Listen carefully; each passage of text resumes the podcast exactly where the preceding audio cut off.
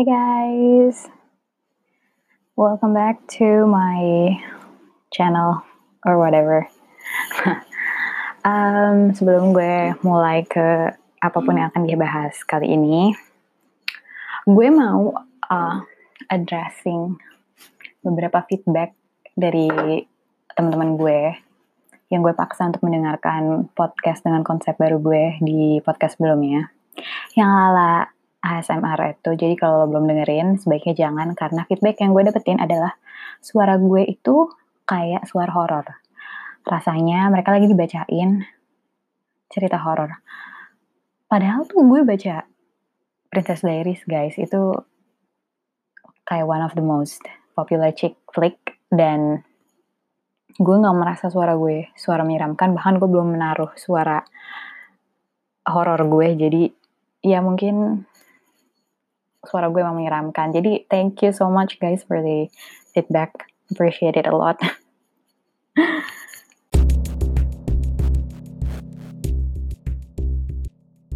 Uh, gue baru banget selesai kerja. Ini jam setengah 12 uh, cukup malam selesai kerja gue karena hari ini banyak banget brief dadakan yang masuk. Jadinya gue harus bekerja for long hours.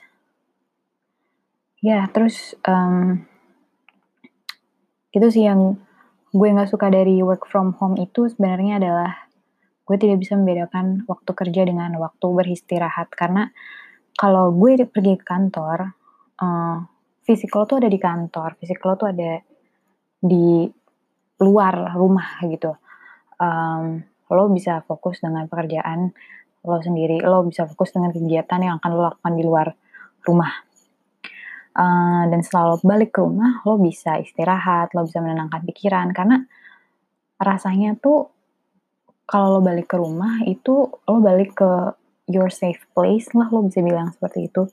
Jadi downside dari work from home ini adalah gue sebulan work from home um, jam kerja gue kacau banget. Gue ngerasa gue kerja 24 jam dan gue nggak bisa membedain uh, waktu kerja dan waktu istirahat gitu. Jadi menurut gue gue harus lebih nge-manage waktu lebih baik mungkin ya. Atau please banget kalian jangan kasih gue kerjaan banyak-banyak. Tapi ngomongin kerjaan uh, tadi gue cewek banget habis kerja gue tidur tiduran gitu kan sambil scrolling scrolling Instagram. Terus gue mikir kayak gue nggak menyangka gue akan bekerja seperti ini. Gue gue nggak menyangka inilah kehidupan gue sekarang. If I can go back to five years ago I wouldn't think that this is the kind of career that I will have. Uh, this is the kind of you know job that I will have. Jadi uh, gue udah tiga tahun di agency periklanan. Lebih tiga tahun ya tiga tahun. Gue mulai nyemplung dunia agency itu uh, waktu gue magang jadi semester 7 waktu kuliah sekitar tahun 2016 uh, gue magang jadi kreatif di salah satu agensi periklanan paling kece se Indonesia dan di bagian di digitalnya. Uh, gue kan mahasiswa kafe, jadi uh, magang ya pasti harus sesuai dengan dengan jurusan lo. Dan sekarang gue kerja di agensi jadi account executive. Uh, gue jadi account executive itu udah tiga tahun, jadi kalau ditambahin sama magang gue udah empat tahunan lah di agensi dan uh, cukup berbeda ya maksudnya dari gue magang dengan gue pun sekarang gue tidak menyangka gue akan jadi account executive cuma mungkin itulah journey dari dari kehidupan gue seperti ini tapi jujur kalau ngomongin kerjaan waktu gue kuliah pun gue nggak mengira kalau gue akan kerja di advertising agency gitu. Kayak orang-orang lainnya ya gue selalu punya cita-cita tapi gue tuh baru sadar. Kayaknya gue nggak pernah melakukan effort untuk menggapai cita-cita gue gitu. Um, cita-cita selalu berubah uh, gue gitu juga Tapi dari semua cita-cita itu, I don't think that I have ever put an effort to that, memanifestasikan cita-cita itu dalam suatu plan yang konkret. Jadi selama ini cita-cita gue ya cuma sekadar cita-cita mulia aja, khayalan dan impian semata. Waktu kecil gue, waktu TK ya gue tuh pengen jadi guru. Gue suka banget role playing. Anjir. Gue suka banget pura-pura main gitu, pura-pura jadi guru. Uh, terus berubah lah ya, gue sempat pengen jadi dokter. Gue pengen jadi astronot juga waktu SD. Uh, waktu SMP, gue gue pengen jadi artis. Absurd banget jujur. Jadi waktu SMP itu biasa lagi masa puber. Gue kan suka baca majalah gadis tuh. Terus tahu kan kalau gadis itu ada salah satu uh, agendanya mereka yang sangat tersohok ya kan. Terkenal banget gadis sampul gitu. Gue tuh kayak selalu pengen gitu jadi gadis sampul ikutan seru kali ya. Tapi ya gue selalu tahu diri. Gue nggak mungkin jadi gue mungkin jadi model. Jadi ya udah tapi emang dulu waktu SMP gue pengen banget sih jadi artis. Gue mengira kayak gue kayak bisa deh. Kalau gue cantikan kalau gue bersihan dikit kayak gue bisa jadi artis itu waktu gue SMP. Oh, um, waktu SMP juga gue I had my first job. Gue jadi guru renang. Jadi gue tuh aktif banget berenang dari SD. Dan waktu SMP, guru les renang gue ngajakin untuk kamu uh, apa namanya ngajar aja di sini. Akhirnya gue ngajarin anak-anak kecil, tapi ya namanya juga anak puber disuruh pegang anak kecil gue punya mau sendiri anak kecil anak kecil punya maunya sendiri nggak nggak cocok ya bu ya. Masa gue ngajarin anak kecil masih kecil nih seriusan. Kayak TK besar gitu dia kelas 1 gitu mentok-mentok kelas 2 kayak kelas 1 deh. Gue ngajakin dia untuk berenang gitu dia bilang kayak aku nggak mau ah aku mau sama kakak yang itu aja dia maunya sama yang cowok dong kegatalan banget gak sih? Masih kecil udah ganjen. Anjir. Anyway itu jadi ke mana-mana ceritanya. Uh, itu waktu gue SMP cita-cita gue waktu SMA lu udah lebih ekstrim lagi nih ya kan? Gue waktu SMA awal-awal uh, gue pengen jadi ahli forensik.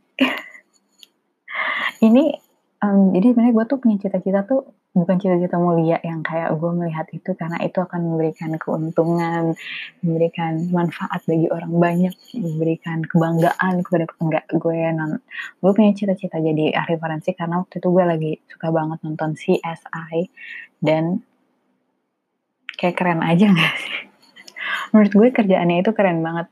Padahal CSI itu fake guys, itu fake, itu bohongan, itu nggak beneran Terus gue pikir gue bisa, gue mau jadi ahli forensik. Ternyata gue orangnya tuh uh, jijian. Apalagi gue tahu kalau ahli forensik itu lo harus kayak otopsi, ya kasih namanya otopsi mayat-mayat yang bentukannya tuh udah aduh amit-amit gitu deh. Dan gue tahu ini karena tante gue itu uh, dulunya mahasiswa hukum forensik waktu masih kuliah terus gue dikasih tahu ya kalau dia pulang ke rumah tuh selalu dengan bobo formalin dan lain-lain pulang malam dan kayak uh, enggak deh kayaknya no thank you. Karena sejujurnya aja nih gue itu enggak jadi dokter karena gue nggak mau beda-beda orang. Gue bukan beda-beda orang gimana sih? Gue tuh nggak mau. Kayak harus gimana ya? Itu kan orang hidup tuh. Gue tuh nggak mau kayak ngubek-ngubek organ orang hidup gitu. Terus kayak oh ternyata ngebut-ngebut organ orang mati juga it doesn't make any difference still scary and disgusting jadi gue gue beralih uh, itu SMA awal-awal SMA di di tengah-tengah gue pengen jadi sutradara. Ini sungguh hal yang aneh. Gue pengen jadi sutradara karena waktu itu gue lagi suka banget nontonin YouTube. Dan gue suka nonton short movies. Obsessed with it.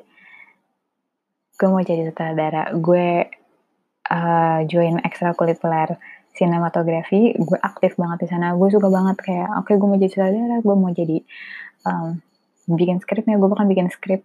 Of course skripnya aneh-aneh karena gue mau jadi main sinetron. Skripnya pasti yang aneh. Gue aktif banget di situ. Gue uh, sampai berpikir, gue ini anak IPA. Uh, waktu kelas 3 kan lo harus milih tuh ya mau jurusan ke mana karena lo udah harus mulai fokus untuk SBMPTN atau apalah itu. Dan gue pikir gue mau di IKJ gitu. Gue mau ambil perfilman dan televisi. Gue udah bulat banget tuh tekad gue untuk ambil IKJ. Sama nyokap gue gak boleh. Waktu kumpul-kumpul keluarga, uh, biasa dong kalau lo ketemu sama keluarga besar gitu kan suka ditanyain tuh mereka suka kepo lo udah umur berapa, pacarnya siapa, sekolah di mana, kelas berapa, atau uh, udah kerja atau belum, IPK-nya berapa. Dan waktu gue bilang gue pengen di IKJ, I kid you not, gue selalu diceramahin sama orang-orang. Kayak, janganlah Feby, jangan sekolah di IKJ, bla bla bla bla. Mereka nggak mau gue rusak, but eventually gue akan rusak anyway. oke okay lah gue mengalah gue tidak mau di IKJ bukan tidak mau gue tidak jadi di IKJ akhirnya gue mikir kayak gue mau di FSRD ITB gue mau ambil DKV FSRD ITB ya udah gue gue ambil FSRD ITB of course gue nggak dapet. Gue dapetnya di binus terus um, di tengah-tengah gue kuliah gue sadar kalau gue lagi aktif banget organisasi. Uh, organisasi pemuda salah satu one of the biggest youth organization dia skala internasional gitu. Dan main programnya itu adalah student exchange untuk social activity. Terus sama gue aktif di situ gue berpikir lagi nih uh, enak banget ya kerja sosial kayak gini. Gue pengen deh kerja di NGO nggak gue nggak mikir gue pengen kerja di NGO sih. Gue pengen deh kayak gini menjadikan pekerjaan gue gitu but you know what guys eventually reality hits. Terus kayak oke okay, kayak gini jadi volunteering aja deh gue cari prospek karir lain yang yang lebih bisa menghidupi uh, gaya hidup ini. Emang gue tuh anaknya ke bawah ke bawah suasana ke bawah arus banget gitu. Terus setelah gue cabut dari organisasi itu selesai masa kerja gue gue magang kan dan di situ lah gue dari magang di digital agency gue akhirnya balik kerja lagi di agency bahkan gue kerja di agency yang sama cuma hanya beda tim dan beda uh, karir aja beda career path gitu. Dan ya tadi gue bilang gue kayaknya kurang deh untuk menaruh effort untuk suatu hal gitu. Gue merasa gue hanya go with the flow that I'm here not because like I'm good at it or whatever. It's just because gue ngerasa I'm am I stuck in here and that's why I stay that's why I'm getting good at it because I I I'm stuck and I feel like I don't have any choice. Gue kadang berpikir kayak gitu ke diri gue sendiri. Gue masih muda ya, maksudnya gue juga nggak yang terjun udah terjun banget di uh, suatu industri, jadi gue masih bisa berganti karir. Tapi uh, gue kadang-kadang juga mikir sih, what if gitu what if kalau misalkan dulu gue bercita-cita menjadi seorang astronot, gue beneran belajar untuk menjadi seorang astronot gitu. Gue bener-bener rajin. Uh, walaupun gue tahu gue nggak pinter banget di fisika gue bego banget hitung-hitungan sumpah. Tapi jangan salah hitung-hitungan duit gue bisa. Jadi kayak just what if you know like walaupun itu nggak akan mungkin gue tidak dijodohkan dengan cita-cita itu tapi like what if I put that much effort I can see where ini kayak, kayak gue I can see what I'm capable of you know what I mean kayak gue kadang-kadang berpikir seperti itu sih